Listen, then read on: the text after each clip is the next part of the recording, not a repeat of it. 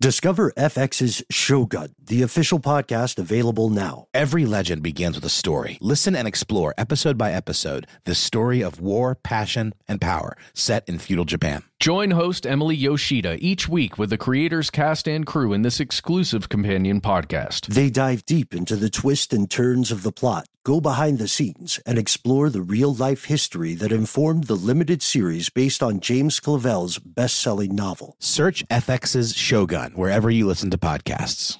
This episode is brought to you by Alienware. During Dell Tech Fest, score game changing innovations with limited time deals on select next gen Alienware gaming tech. New dimensions await with advanced gaming systems like the Alienware M18 laptop powered by an Intel Core i9 processor. Featuring awe inspiring visuals, liquid cooling, three dimensional audio with Dolby Atmos, and impressive overclocking potential. Your dream setup, amazing prices, and free shipping await you for a limited time only at alienware.com slash deals. That's alienware.com slash deals. Tax season is approaching, bringing potential extra cash your way. Rather than spending it all on an expensive deal filled with yada yada from your current wireless plan, consider switching to Metro by T Mobile for no contracts, no credit checks, no surprises, and nada yada yada. You don't take yada yada in life. Don't take yada yada from your wireless provider. Metro by T Mobile has no contracts, no credit checks, no surprises, and nada yada yada. Stop by one of over 6,000 Metro stores nationwide. Ready to unlock a world of entertainment? Philips Roku TV has America's favorite TV streaming platform built in, so you can watch live TV, catch every game, discover must see shows and hit movies, and get all the best streaming apps in one place, like iHeart for all your favorite music, radio, and podcasts. Watch what you want when you want. Immerse yourself in entertainment with premium 4K picture and sound for every budget, with sizes for every room. Find your perfect Philips Roku TV today, online or at your local Walmart and Sam's Club. From UFOs to psychic powers and government conspiracies, history is riddled with unexplained events. You can turn back now or learn the stuff they don't want you to know.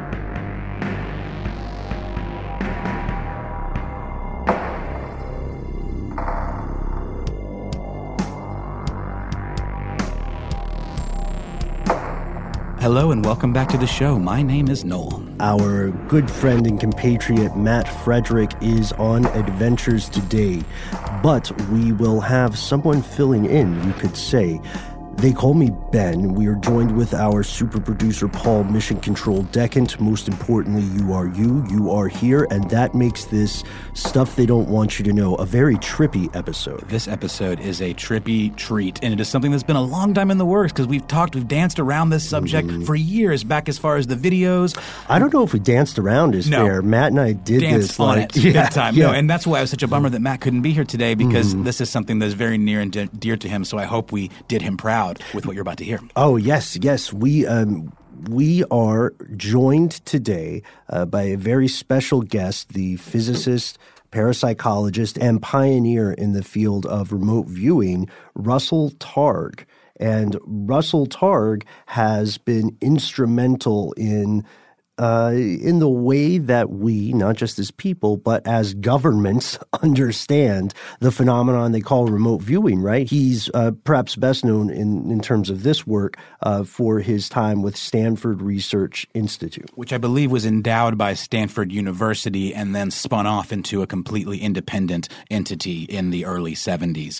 Targ got his start in the hard science of lasers and then parlayed that fascination with research and optics and honestly, it was an experiential thing for him to start because of his difficulties with his own vision. And he sort of took that uh, and turned it into this pursuit, lifelong pursuit of being able to project yourself out of yourself and being able to teach people how to do this. And this is not a conspiracy theory. Dare we say there's aspects of this that isn't a conspiracy at all. This is has been declassified, was a thing the CIA participated in and funded actively longtime listeners, you will be familiar with many of the players involved and certainly a lot of the phenomena involved. Uh, but today we are going directly to the source, we recently had a chance to sit down with Russell Targ ourselves. Well, sit down in the podcast sense uh, and get a first-hand description of the evolution of SRI, the nuts and bolts of remote viewing research, and possibly a look into the future, although we say there's not much of a difference. And uh, Russell Targ was also instrumental in the production of a film that is out now called Third Eye Spies that goes into the history of his work with the CIA, some mysteries along the way that are almost outside of the scope of this conversation, but I think you'll see them in future episodes mm. and more. And so, without further ado, Russell Targ, thank you so much for taking the time to come on the show with us today. I believe one of our the first questions that our audience will have uh, will be a biographical or personal question. Uh, you are a renowned physicist. A parapsychologist and an author, and originally you uh, you worked specifically with applications for laser technology to our audience uh, the the idea of working in that field and the idea of exploring what we would today call ESP or remote viewing uh, they they seem like uh, at first glance two very very different things could you tell us a little bit about what inspired your exploration and experimentation with remote viewing? In the beginning, I was a very visually defective person. My vision has lifelong been terrible. So I was always doing things that could improve my vision, and I got very interested in optics, which is a natural thing for a visually handicapped person to do. So through that, I became what we could call a pioneer in the development of the laser. I was working on lasers before there were any lasers. So I pursued that experiments with lasers, laser communication, and I wound up building a ultra high power laser. But all my life, I was aware that psychic abilities were present because uh, as a kid, I was interested in magic and did pretend magic on the stage. And what every magician will tell you, I've talked to Milbourne Christopher and the great Kreskin, and they said, "Oh yes, when we're on the stage with the lights in our eyes, we get to supplement our act with whatever ESP comes our way. And I had that experience also. So I had the idea while I was doing laser work that one of these days I would make a transition into ESP work because I, I was confident that I could teach people how to get in touch with their psychic abilities. So in 1972, my laser customer invited me to a conference on speculative technology off the shore of Virginia. And at that meeting, I had a serendipitous run in with Wernher von Braun, Jim Fletcher, who was the administrator of all of NASA, and Edgar Mitchell, who's an astronaut who just came to Earth. And together with my three new friends, we outlined what a program investigating psychic abilities would be, and I took that to Stanford Research Institute. So my first dough for ESP research was to build an ESP teaching machine. And it just happens that that machine I built is now available as a free application called ESP Trainer uh, for your iPhone. So I got in I got in business investigating psychic abilities through my earlier development of an ESP teaching machine, and together with support of NASA and also the CIA, we were off and running at Stanford because I, I, had dealt, built laser stuff for the CIA as well. So I had some credentials with NASA and with the CIA, so I could propose this far out seeming program, and they knew that I was a scientist who was already able to do hard stuff and make it work. So they gave us a small amount of money to start a program at Stanford Research Institute. But so I have a question. So for something like um, ESP that even today sort of exists for many in the speculative realm where it's it's difficult to prove, how do you take something like that, especially when it involves funding and research dollars and eventually government? Um, and how do you prove something that to many people is is looked at as pseudoscience or as you know the supernatural? Well, there's several ways to do that. One of the ways I had, I've written quite a number of books describing how ESP works, uh, what the theory might be, how you can learn to do it. And of course, that's not very efficacious. So I decided five years ago uh, to create a film making use of all the previously top secret material we had. So I made a film called Third Eye Spies which shows people doing psychic abilities, looking for Soviet weapons factories, missing hostages, Russian uh, uh, submarines. And the thing that makes our film unique, makes it an event, is that we have on camera the CIA contract monitors who oversaw our program. So we have a senior CIA scientist, Ken Kress, who is a lifelong physicist, and Kit Green, who is the director of the Life Science Division at the CIA. And these two distinguished elder CIA operatives are on camera saying, Yes, we were polygraphed and we worked with Targ, and what he says in this film is true. It really happened. So, unlike other films talking about ESP, where you have the uh, researchers or the psychics. Here we have the guys who paid for it. And as you know, the CIA is not easily amused. and, and we have these two distinguished CIA operators on camera looking into the camera and said, it might be hard to believe, but we were there and it really happened. So that's one that's one way uh, endeavor to convince people that ESP is real. The other way uh, is to show them how to do it. So very often, uh, we were trying to get money from the government to do different kinds of things, and a government scientist will come to our laboratory and say, "Well, we want show. Can you show me what you guys are doing?" And one instance like this, we had a visit from the Undersecretary of Defense, Walter LaBerge, who is a uh, second to the Secretary of Defense at that time, LaBerge came in his helicopter clearing our par- parking lot. And he said, Okay, can you show me something psychic? We've been supporting you now. How does this work? And I said, Certainly I can, sir. Uh, I'll just show you how to do it, which is what I do. People come to the lab, they want to learn how to do ESP, and I show them how to do remote viewing. So I said, the way we do this is your adjutant will go hide someplace with my partner, Hal Puthoff.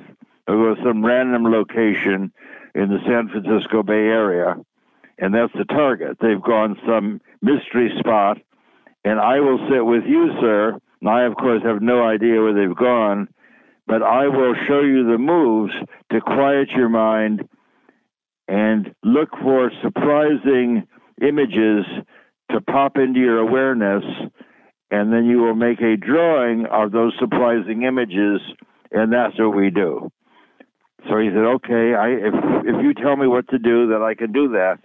He's a very senior scientist, accustomed to being successful, and I said, "All right, uh, they're at their place now. Start drawing."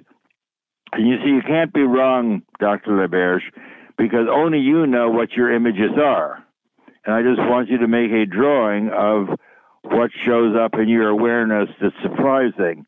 And he drew a kind of brick courtyard, circular courtyard with a circular fountain in the middle, all bricks all the way around, all bricks, so forth, with a fountain. And he said, That's all I got, these circular arrays of tier, tiers of bricks. I said, Well, that's fine. That's pretty surprising.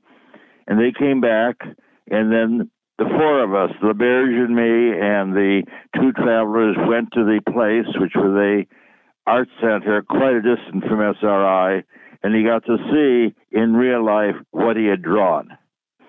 And he said, Well, that's pretty impressive, and I didn't even believe in this stuff.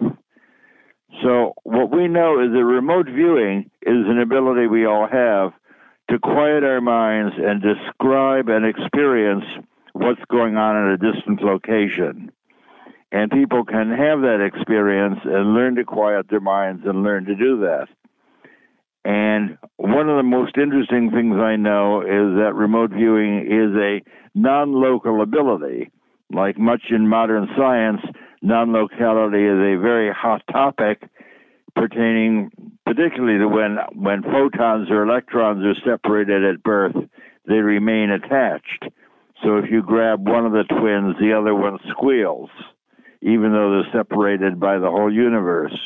So the idea of non locality, independent of space and time, is quite current in modern physics. It's not it's not an occult idea anymore. The Buddhists, of course, said there's no separation in consciousness, and they said that 2,500 years ago. Uh, but we would much rather believe and experiment with twin photons than anything that appeared in the Prajnaparamita 2,500 years ago. But the other thing I can tell you, which is the most interesting thing I know, and what floats my boat these days is that it's no harder to describe something that happens in the future, days or weeks in the future, than it is to describe a hidden contemporaneous thing. Hmm. So the future and the distance are both available to the quiet mind.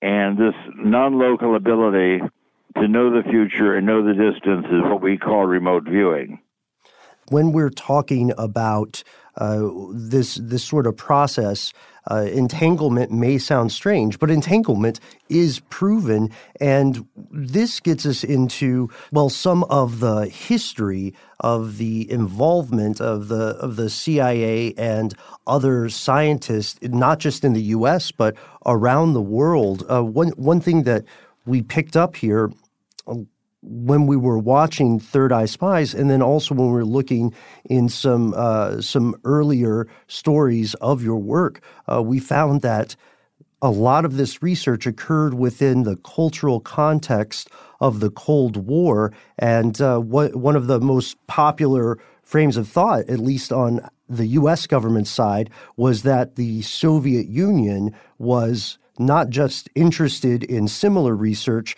but had already been conducting experiments. Is that correct? And was potentially actively using it against us to spy on us. It strikes me as almost like a space race kind of situation, mm-hmm. only in the psychic realm. Yeah, would you would you say that's correct? Yeah, the American book by Ostrander and Schroeder. They, these two journalists wrote a book in 1970 called "Psychic Discoveries Behind the Iron Curtain," and they revealed a lot of the work that was going on in the Soviet Union. This is non classified work, of course, but one of the experiments that we can verify, because we know one of the participants now, Larissa Vilenskaya, who is a Russian physicist who eventually worked with us, uh, was present when they did a long distance strangulation experiment where one fellow was in Moscow and his best friend was in Leningrad hooked up to biotechnology so that when Lev in Moscow was told, now try and get the attention of your friend in the lab in Leningrad, he said, well, one way to get his attention is to strangle him. Yikes. Now, this is, this is Russian thinking, of course. and they carried out, Larissa was with the guy in Moscow, and she said they carried on the experiment until the guy in Leningrad fell off his chair uh, uh, um, at near death. Mm-hmm. And didn't he also lose consciousness at some point? Yes, he he, he did. He uh, was was almost he was near death. It was almost the end of his life. And so the difference between the Russian experiments and the American experiments is that my interest is inflowing information. You remember, I'm, I'm this, legal, this legally blind person you're talking to. I'm always interested in getting more information. So my pitch my interest and the CIA's interest was how can we learn what's going on in distant places? And the Russians' interest is how can we affect somebody in a distant place? Can can we uh, embarrass an American leader while he's giving a talk? Can we confuse his mind at a distance? And the answer is probably yes. So it's almost weaponization versus information technology in terms that's of the purposes. That's right. Mm-hmm. And one one thing that uh, is is fascinating about this is the way in which the CIA began to take interest in your work. Uh, from from what we understand, there were experiments wherein uh, one or more people would learn specific information. Uh, in, in, one case, special access code names. Uh, in a, another case, as you had mentioned, you know, submarines, although they were already involved at that point. Uh, when when did the CIA come to your group? directly uh, with with regards with this? Did did they pitch you or? I went to the CIA. Okay. I, I had done laser stuff for the CIA in my earlier incarnation as a laser scientist. So I, I was I was prepared now after my nice meeting with von Braun and Jim Fletcher and the promise of dough. I was prepared to play my other card and go to the CIA and say, "Can we get some uh, support for teaching people how to actually use this ability. And uh, Kit Green, who was the head of Life Science Division at that time, said, "Well, something we could do. How how about we give you geographical coordinates, and you can describe what's there, and I'll give you coordinates of something that I don't know. So it's a double-blind experiment." And Pat Price, who is one of our great psychics, a retired police commissioner, Price said, It looks to me that these coordinates pertain to some kind of uh, military base. I see a microwave antenna and they're big roll up doors. And if I go in there, a lot of activity at lower levels, a whole row of filing cabinets. And this place is called Rack Up. And it's all, all the programs are named like 8 Ball and Cue Ball and so forth. They all have uh, billiard names, and he wrote down a bunch of those. And I delivered those to Kit Green. That was our our program. That was our deliverable. Is the picture of this radar site and the name of the programs. A, a, a picture that he had drawn. That that Price had drawn. Mm-hmm. And that wasn't at all what Kit expected, because Kit then went to his buddy who gave him the coordinates, and it was a log cabin but because Ingo Swann, another psychic at our lab, in fact, Swann is the one who taught us how to do remote viewing, Swann had drawn things very similar to Pat Price. And the reason that Kit Green wanted to pursue this is that both psychics drew the same thing. So he drove up toward the cabin that was the ostensible target, and a 100 meters past the cabin, there was this military facility, which is called Sugar Grove, a highly classified national security agency listening post. But Kit, of course, has all the credentials, so he could go anywhere. And he went in there, drove around, saw what they had, talked to the management, said, Do you know anything about these funny names that the psychic gave us? And all hell broke loose because what Pat Price described were top secret code names of ongoing programs listening to Russian microwave transmissions. So the thing that we had penetrated accidentally was one of the most secret things in America, namely a NSA crypto listening post penetrated by two psychics in California. So that caused a major freakout at the National Security Agency. First of all, they were angry at Kit Green and complained to their management at CIA, why are you guys targeting our facility with a bunch of psychics? And Kit Green said it was an accident. They, they, they missed the log cabin and somehow zeroed in on your place. So we then had a meeting at SRI where the security people at NSA faced Pat Price and said, if you're so psychic, why did you look at our place if you were targeted at a log cabin. And he said, Well, I was coming in at 50,000 feet, and I looked down, and I, of course, saw the log cabin, but I saw your huge spread of giant microwave dishes, and I assumed that that must be what they're after. So I landed there and walked around and described what I found. And he said, You got to remember that the more attention you have on hiding something, the more it shines like a beacon in psychic space. And that, of course, totally freaked out all these people overcome with security. that was going to be the question. Yeah, how how did they react? Did they did they uh, immediately go into shock? Did they uh, did they assume that someone had leaked the location from their side, or how did they handle this? The first thing they decided is there was a security leak. Except this is a if there is almost worse for there to be a security leak than for for a psychic to look in. Because if you have a security leak where a top secret program in the basement of the NSA is penetrated, then you've got a super major problem, even worse than ESP. And they decided that there was no leak. The NSA went away, and we promised not to look in on them anymore. And Kit Green at the uh, CIA then supported our program for many more years and that's how we wound up looking at a Soviet weapons factory. We were targeted to look at a Soviet site, someplace in Siberia. And Pat, I was with. I, I'm always the in-house person because I don't drive.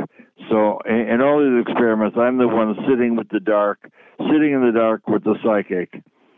And I'm saying, okay, Pat, we got a new target today. It's in Russia. No idea what's there. Uh, can you quiet your mind and tell me what what surprising things come into view? Which is my magic words to launch a ESP pro target. And he said, "Well, I'm lying on a building in the sunshine, and the sun feels good on my body," says he. And there's this giant crane rolling back and forth over me. Huge crane. It's a gantry crane with four wheels on either side of the building, rolling back and forth this is such an amazing, I've got to draw this crane. And he drew the crane, and the next day we brought that to uh, Ken Kress and Kit Green, and they unrolled a photograph that they had, a top secret uh, satellite photograph. And what Price drew was remarkably similar to the crane on the ground. They, they were shocked that he could he could out of his head replicate this thing that was already marked top secret. And of course, we had clearances to see this.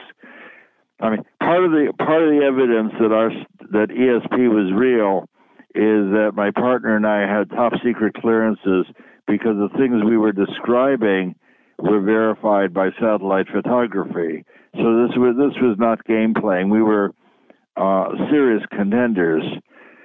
So Ken Kress said, "Well, uh, we we knew that the, that was there because we had. That's why we picked the site. What we want to know is what are they doing underground? What is this crane used? What are they building? And Price sat by, back and put on his glasses and said, "Well, they're making a giant steel sphere about 60 feet in diameter, and they're building that out of gores, like orange peel slices. They're welding it together." but they're having a hard time welding it because the material is so thick that the material is warping as they try and weld it. And he drew a picture of the 60 foot gores, 60 foot orange peels, and then sketched a 60 foot sphere. Unfortunately, the CIA then hired him away from us, sort of captured him and took him from sunny California to Virginia to be a contractor for the CIA, and Price mysteriously died four months later. But the CIA had no idea whether or not there were 60 foot spheres buried under the Semipalatinsk weapons factory. But two years later, the factory was opened up and they rolled out two of these giant 60 foot spheres exactly as Price drew them. And in the photographs that we show in the movie, you can see how they're put together with gores. And Aviation Week sent me those photographs. So, Third Eye Spies are in our movie. This is the first place anybody could ever actually see what these giant spheres look like. And Price was able to describe something that nobody in America, nobody in the CIA knew anything about. That was because it was buried in a secret Russian site. ESP researchers worry about did he look in the future and describe his feedback? And the answer is no, he did not do that because he was dead before anybody in the West, before he could get any feedback. Price, got no feedback for the crystal clear description of his spheres. Mm-hmm. And we'll pause momentarily for a word from our sponsor. Tired of spills and stains on your sofa? Wash away your worries with Anabei. Anabei, the only sofa that's machine washable inside and out, where designer quality meets budget friendly prices. That's right, sofas from only $639. Anabei brings you a no risk experience with pet friendly, stain resistant, and changeable slipcovers made with performance fabric, cloud like comfort with high resilience foam, and hypoallergenic featherless down that needs no fluffing. Their steel frame ensures longevity, and you can rearrange the modular pieces anytime. And here's the cherry on top up to 60% off site wide. It's backed by a 30 day satisfaction guarantee, so if you're not absolutely in love, send it back for a full refund. No return shipping or restocking fees. Every penny back. Join the revolution of easy, clean, stylish living with up to 60% off at anabei.com. That's A N A B E I.com. Offers are subject to change and certain restrictions may apply. Join Metro. They help you stay ahead of the game with nada yada yada. That means no contracts, no credit checks, and no surprises. Outsmarting yada yada means, uh, you know, taxis and stuff. Shady subscriptions. Did you guys ever order something online and you thought it was just like a one time purchase, but then you found yourself subscribed? Yeah, I had to call and stop payment on something because I had subscribed to it through Apple Pay, and even though I had like put a new card on there, it still was uh, tied to whatever card was associated with my Apple Pay. So I had to like go through this whole process of getting it pulled. It was really, really annoying. Well, that'll never happen with Metro by T Mobile because you don't take yada yada in life, and you're not going to take yada yada from your wireless provider. Metro has no contracts, no credit checks, no surprises, and nada yada yada, helping you stay ahead without compromising on things you love the most. Stop by one of over 6,000 Metro stores nationwide. Ready to unlock a world of entertainment? Philips Roku TV has America's favorite TV streaming platform built in, so you can watch live TV, catch every game, discover must see shows and hit movies, and get all the best streaming apps in one place, like iHeart for all your favorite music, radio, and podcasts. Watch what you want when you want. Immerse yourself in entertainment with premium 4K picture and sound for every budget, with sizes for every room. Find your perfect Philips Roku TV today, online or at your local Walmart and Sam's Club. Welcome to 500 Greatest Songs, a podcast based on Rolling Stone's hugely popular, influential, and sometimes controversial list. I'm Brittany Spanos. And I'm Rob Sheffield. We're here to shed light on the greatest songs ever made and discover what makes them so great. From classics like Fleetwood Mac's Dreams to the Ronettes' Be My Baby, and modern day classics like The Killer's Mr. Brightside. Listen to Rolling Stone's 500 Greatest Songs on the iHeartRadio app, Apple Podcasts, or wherever you get your podcasts.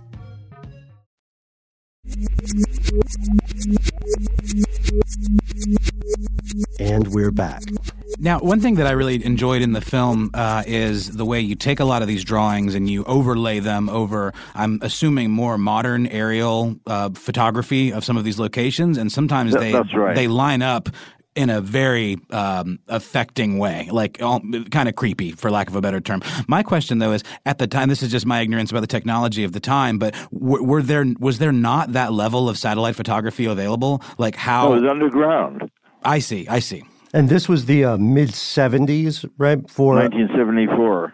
See the photograph. We we the CIA did have photographs of the big crane, but that was already a top secret photograph very, very closely held, and they had no idea what was in the building under the crane. What are they making?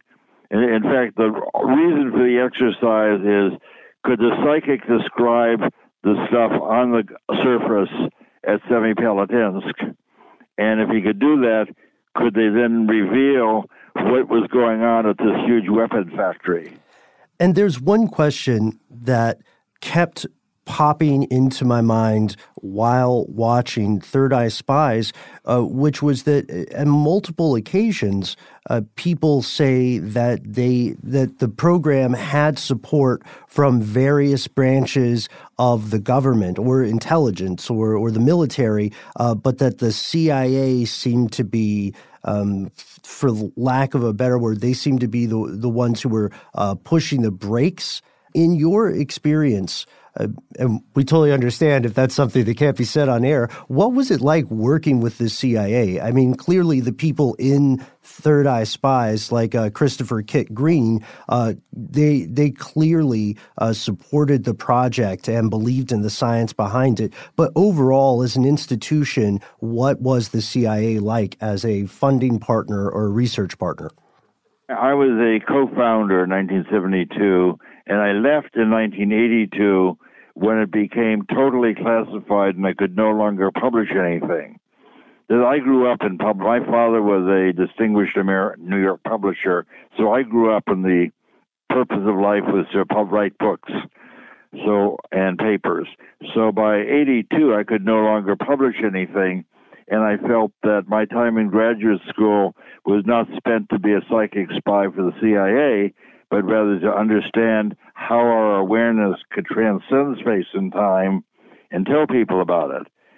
But during my decade, uh, we worked with John McMahon, who was the director of intelligence at CIA, a very smart guy, trained as a lawyer, who was totally on board with what we were doing and very supportive. So CIA has given a lot of people a lot of problems and killed a lot of people and written a reprehensible organization, but they let us do what we wanted to do. The deal we made with John McMahon, uh, head of intelligence, is that we would spend half of our time trying to understand psychic abilities. And in that direction, we would publish our findings in Nature magazine, and uh, in the English Distinguished Journal, and in the proceedings of the Institute of Electrical Engineers, which is uh, which is the which would be my traditional journal as a laser guy. So we published a lengthy paper in the IEEE journal called Information Transmission under Conditions of Sensory Shielding. From their point of view, that looked like a microwave paper, no problem. And the information transmission just happened to be ESP. But uh, the CIA had a lot of closed-minded pe- people there, uh, but the guys we were working with were very supportive.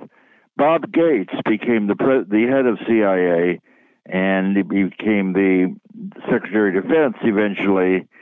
And toward 1995, he was on television saying that uh, the SRI program did not provide any information that was useful to anybody and that was very shortly after the Army group. I trained six Army intelligence officers to create a Army Psychic Corps in Maryland.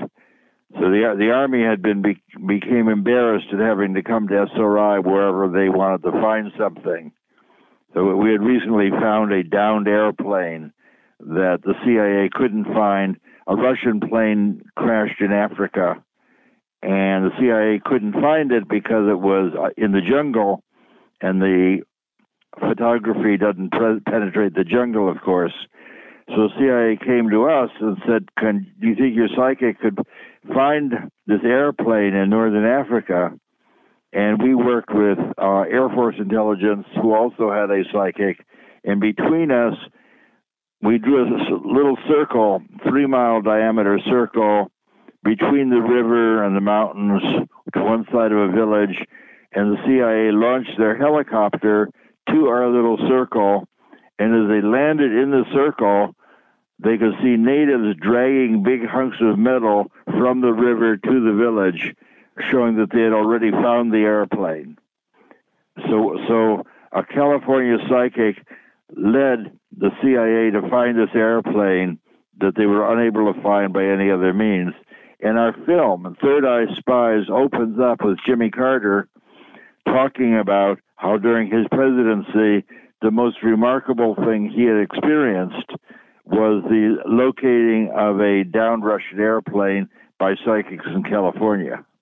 And that's actually something that has an Atlanta connection too. Jimmy Carter being a native Atlantan, he gave a commencement speech at Emory University that's also featured in the film where he, uh, I, I, think the members of the audience were able to submit questions and somebody mentioned this program or this quote that he had mentioned, that he had said. And he bringing that up at that point, which I believe was in the 90s, um, it, it caused 95. Some, yeah, that helped blow our cover. It caused some problems. Can you explain why, if that was already in the public record, him saying that, why was it such a big deal for him to say it then? And like was it did it create renewed interest when at that point it had become so classified? And it wasn't in the it wasn't in the public record until Jimmy Carter said it. It was that the CIA knew that we had found it because we found it for them. And the um, remote viewing operators at Fort Meade knew about it as did we. But the public didn't know that there was a extensive ESP program going on until Jimmy Carter announced it on television. See, I was uh, mis- I, I, I uh, misunderstood that. I thought that he had said it previously because the footage in the film is more grainy and black and white. I thought it was like a comment that he had made a long time ago, but that's not the case. He made it uh, for the very first time in the '90s at that Emory commencement, and that's what blew your cover. Correct? That's right. Okay. Yeah. So it's interesting that Robert Gates, of all people, was the one who who said that he didn't see some sort of significance because wasn't uh, wasn't he the same person who, as an analyst, received the information about the Russian sub and then called it a lucky guess, even though that's wa- right. Yeah, I mean he he he was on television lying his ass off, saying that we never said anything uh, worthwhile, didn't give them any information they didn't know. Joe McMoneagle was targeted by the uh, Fort Meade organization that he worked with. He was one of the seven or eight psychic. I trained up Joe along with six other people. I wouldn't say that I would never say on the air that I taught Joe how to be psychic. He he came to me psychic, but I just showed him the moves for how to do remote viewing and make use of this information. And he became a prodigious psychic practitioner at Fort Meade and he was able to draw the sub. He was targeted on the building. There was a large building, quarter mile uh, inland from the North Sea. They knew a lot of activity was going there, and Joe said, "Well, it was not a was not a sub base." But Joe said, I see them building this huge submarine. They're building a sub twice as big as anything I've ever seen. It's more than 500 feet long and twice the width of an ordinary sub, as though they've stuck two subs together side by side. So this is the biggest thing is it looks like a huge whale of a submarine, and they're going to launch it in three months. And they launched it in three months, and it was exactly what Joe described: this typhoon class submarine. No one had seen, no one in the West had ever seen anything remotely like this 550 foot submarine that Joe drew in detail three months before it was launched. And then and then Gates was on the Ted Koppel show saying that we never. I was with I was in the film. I'm it shows that I'm sitting with Joe, and he just says uh, uh, Gates is just lying. There's no other way to explain it because he knew about this, and what he said back to us was just lucky guess. More with Russell Targ after we take a quick break to thank our sponsor. Tired of spills and stains on your sofa? Wash away your worries with Anabei. Anabei, the only sofa that's machine washable inside and out, where designer quality meets budget friendly prices. That's right, sofas from only $639. Anabei brings you a no risk experience with pet friendly, stain resistant, and changeable slipcovers made with performance fabric, cloud like comfort with high resilience foam, and hypoallergenic featherless down that needs no fluffing. Their steel frame ensures longevity, and you can rearrange the modular pieces anytime. And here's the cherry on top up to 60% off site wide. It's backed by a 30 day satisfaction guarantee, so if you're not absolutely in love, send it back for a full refund. No return shipping or restocking fees. Every penny back. Join the revolution of easy, clean, stylish living with up to 60% off at anabei.com. That's A N A B E I.com. Offers are subject to change and certain restrictions may apply. Join Metro. They help you stay ahead of the game with nada yada yada. That means no contracts, no credit checks, and no surprises. Outsmarting yada yada means, uh, you know, taxis and stuff. Shady subscriptions. Did you guys ever order something online and you thought it was just like a one time purchase, but then you found yourself subscribed? Yeah, I had to call and stop payment on something because I had subscribed to it through Apple Pay, and even though I had like put a new card on there, it still was uh, tied to whatever card was associated with my Apple Pay. So I had to like go through this whole process of getting it pulled. It was really really annoying. Well, that'll never happen with Metro by T-Mobile because you don't take yada yada in life, and you're not going to take yada yada from your wireless provider. Metro has no contracts, no credit checks, no surprises, and nada yada yada, helping you stay ahead without compromising on things you love the most. Stop by one of over 6,000 Metro stores nationwide. Ready to unlock a world of entertainment? Philips Roku TV has America's favorite TV streaming platform built in. So you can watch live TV, catch every game, discover must see shows and hit movies, and get all the best streaming apps in one place, like iHeart for all your favorite music, radio, and podcasts. Watch what you want when you want. Immerse yourself in entertainment with premium 4K picture and sound for every budget, with sizes for every room. Find your perfect Philips Roku TV today, online or at your local Walmart and Sam's Club.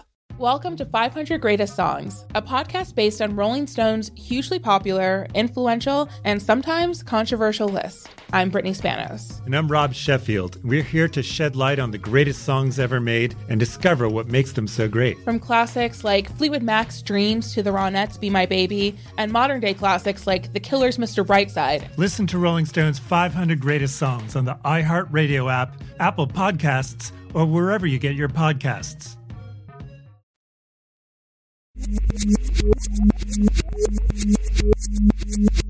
And now we are back with more from Russell Targ. I have a question. So, um, when you when you talk about being able to train somebody to do this, and it sounds to me like almost a meditative process that is akin to astral projection, I guess, as it's known in in the you know parlance of our Known time. I suppose.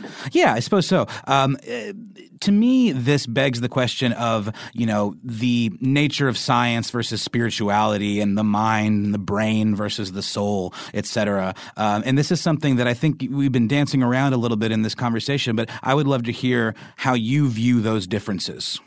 We're still recovering from the Enlightenment. The big contribution of the Enlightenment with Descartes, who was the author of the terrible mind brain schism.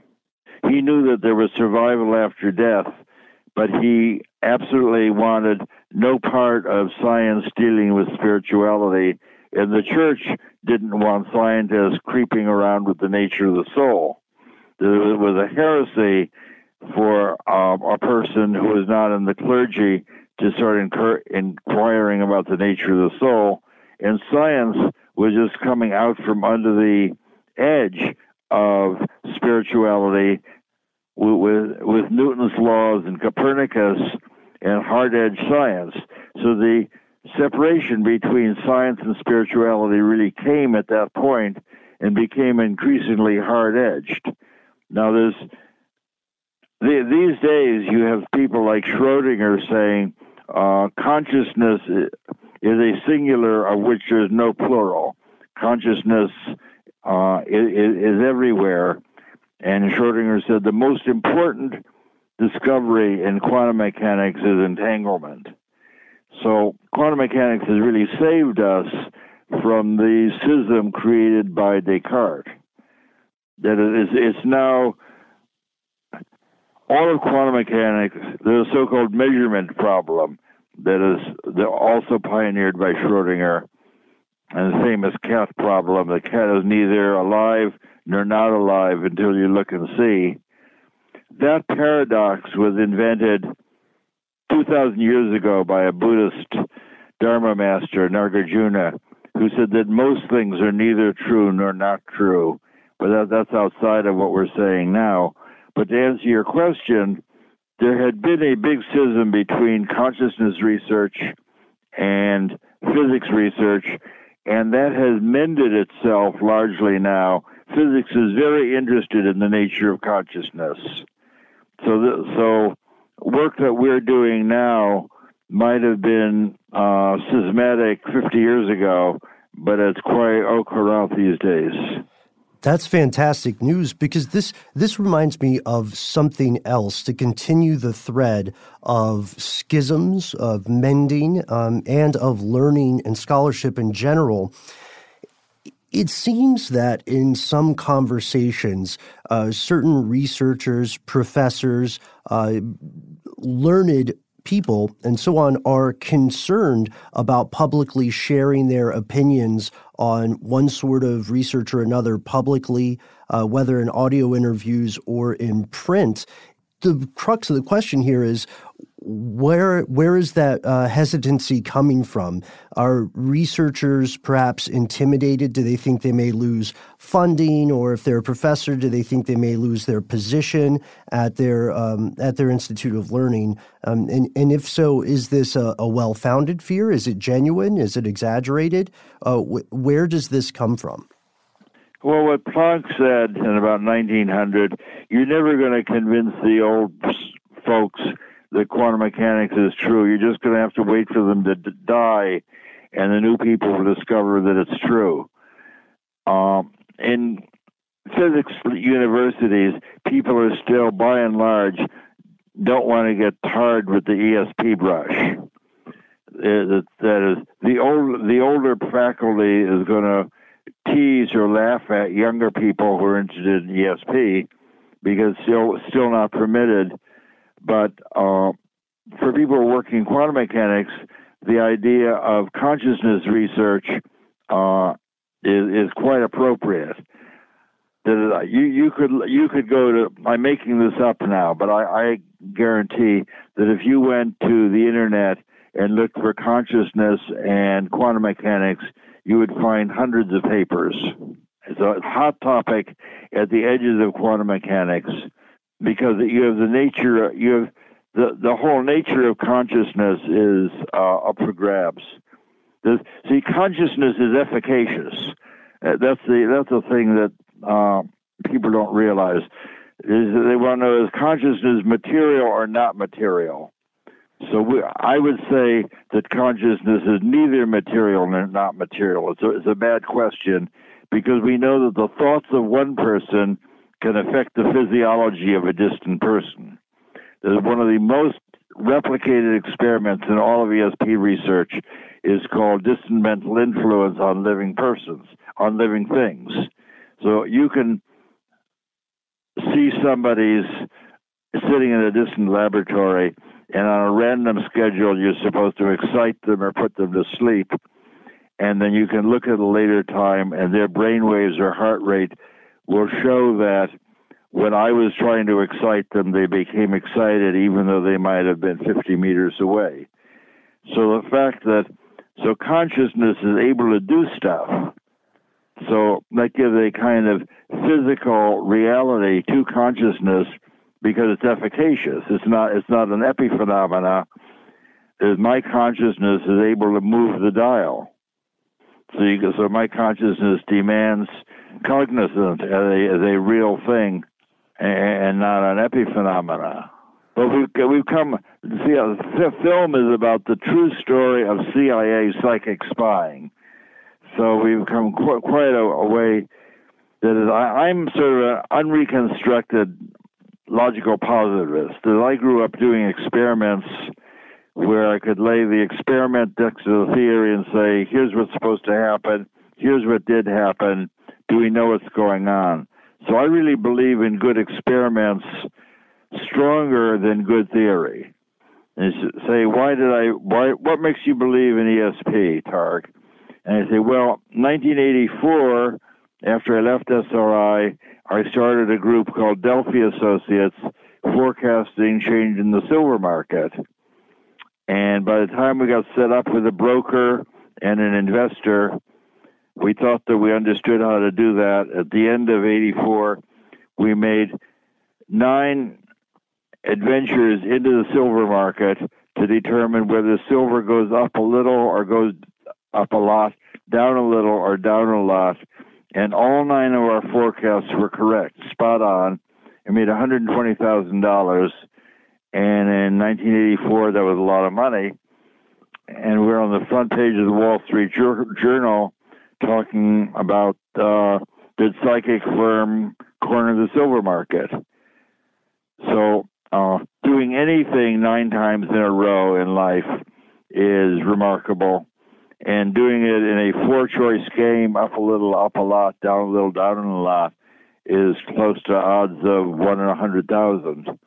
And that's something people are listening to because, uh, as as you show in the film, um, there have been people from institutes around the world or countries around the world who have traveled to uh, attempt to learn these techniques, specifically uh, some Russian some some Russian individuals and groups, and this this leads us to uh, maybe one of the biggest questions that people have listening to this, or biggest series of related questions.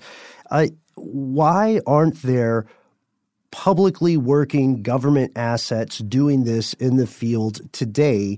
And also, uh, do you believe that there may still be some somewhere out there government funded research occurring along these lines? Maybe not in the public sphere anymore. Maybe it went underground, or maybe they stopped.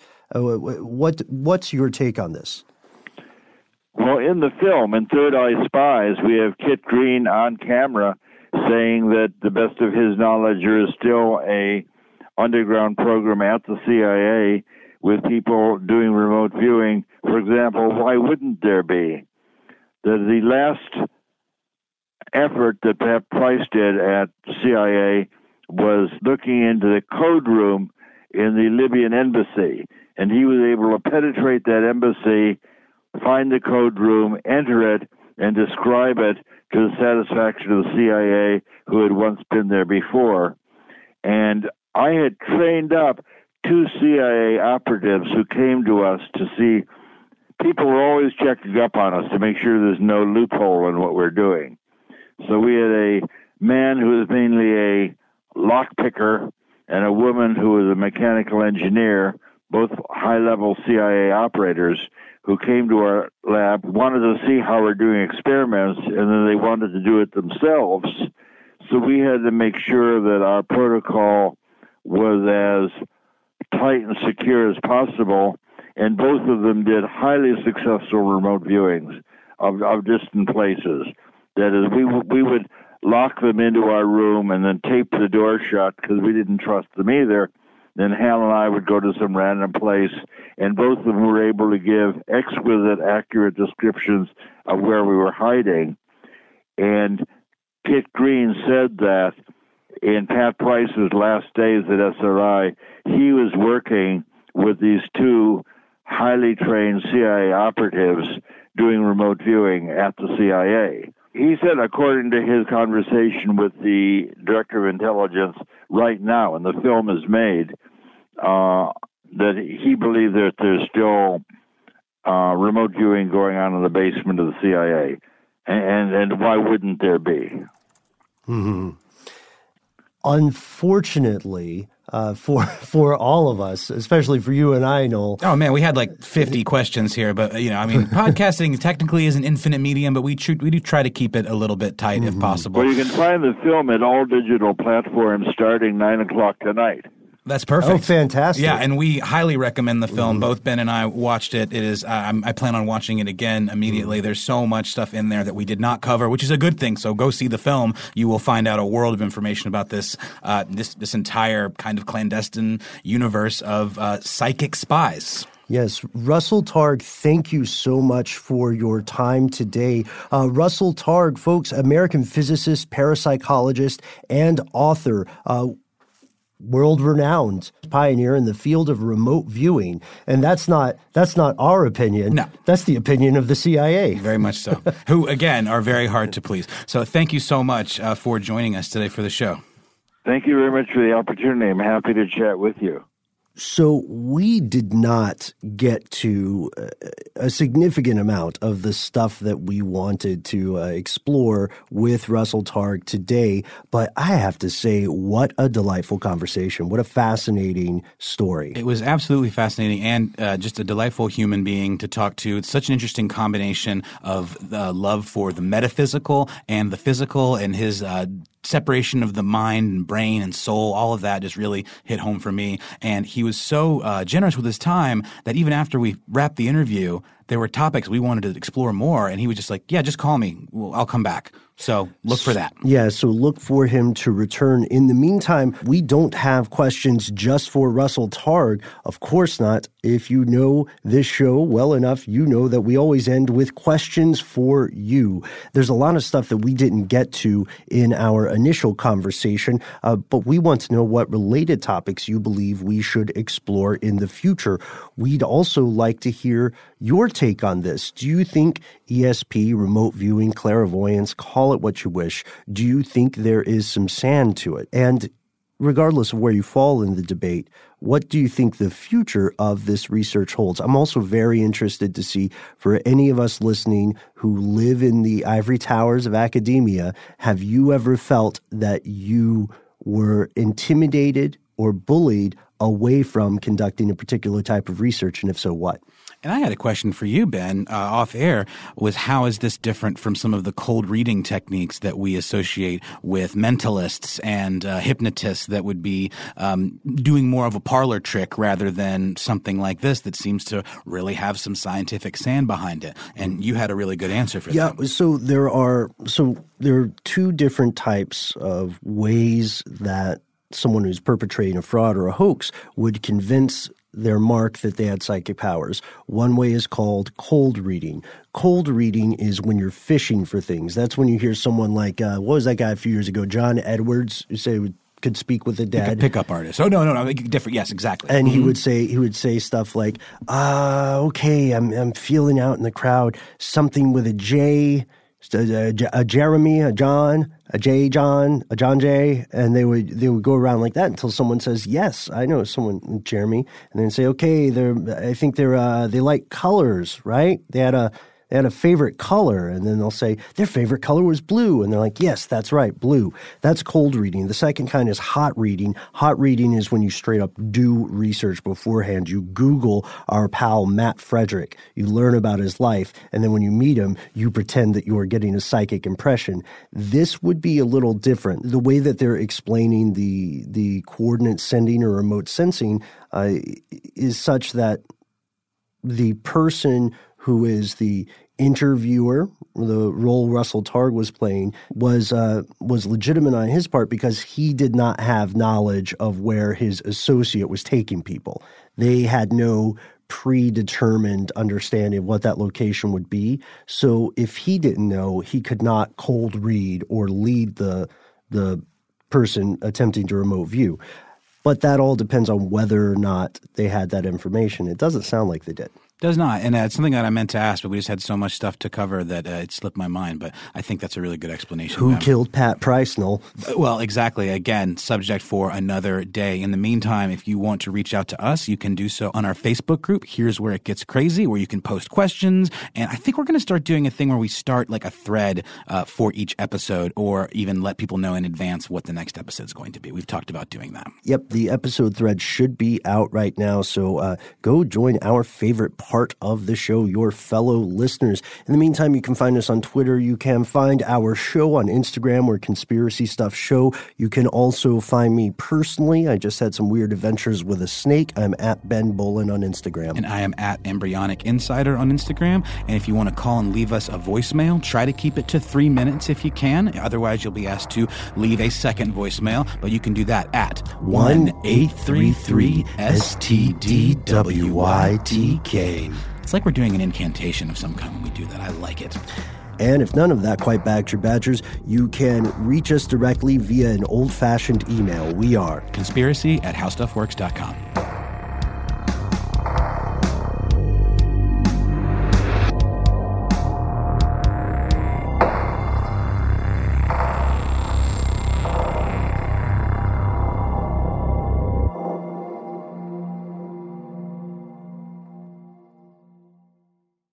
Does money stress you out? Let Facet flip your financial chaos into clarity. Finding Facet immediately put us at ease. Facet's innovative approach to financial planning ensures your money works as hard as you do, enabling members to experience the joys of having your finances in order. And that makes us Facet for life now, I guess.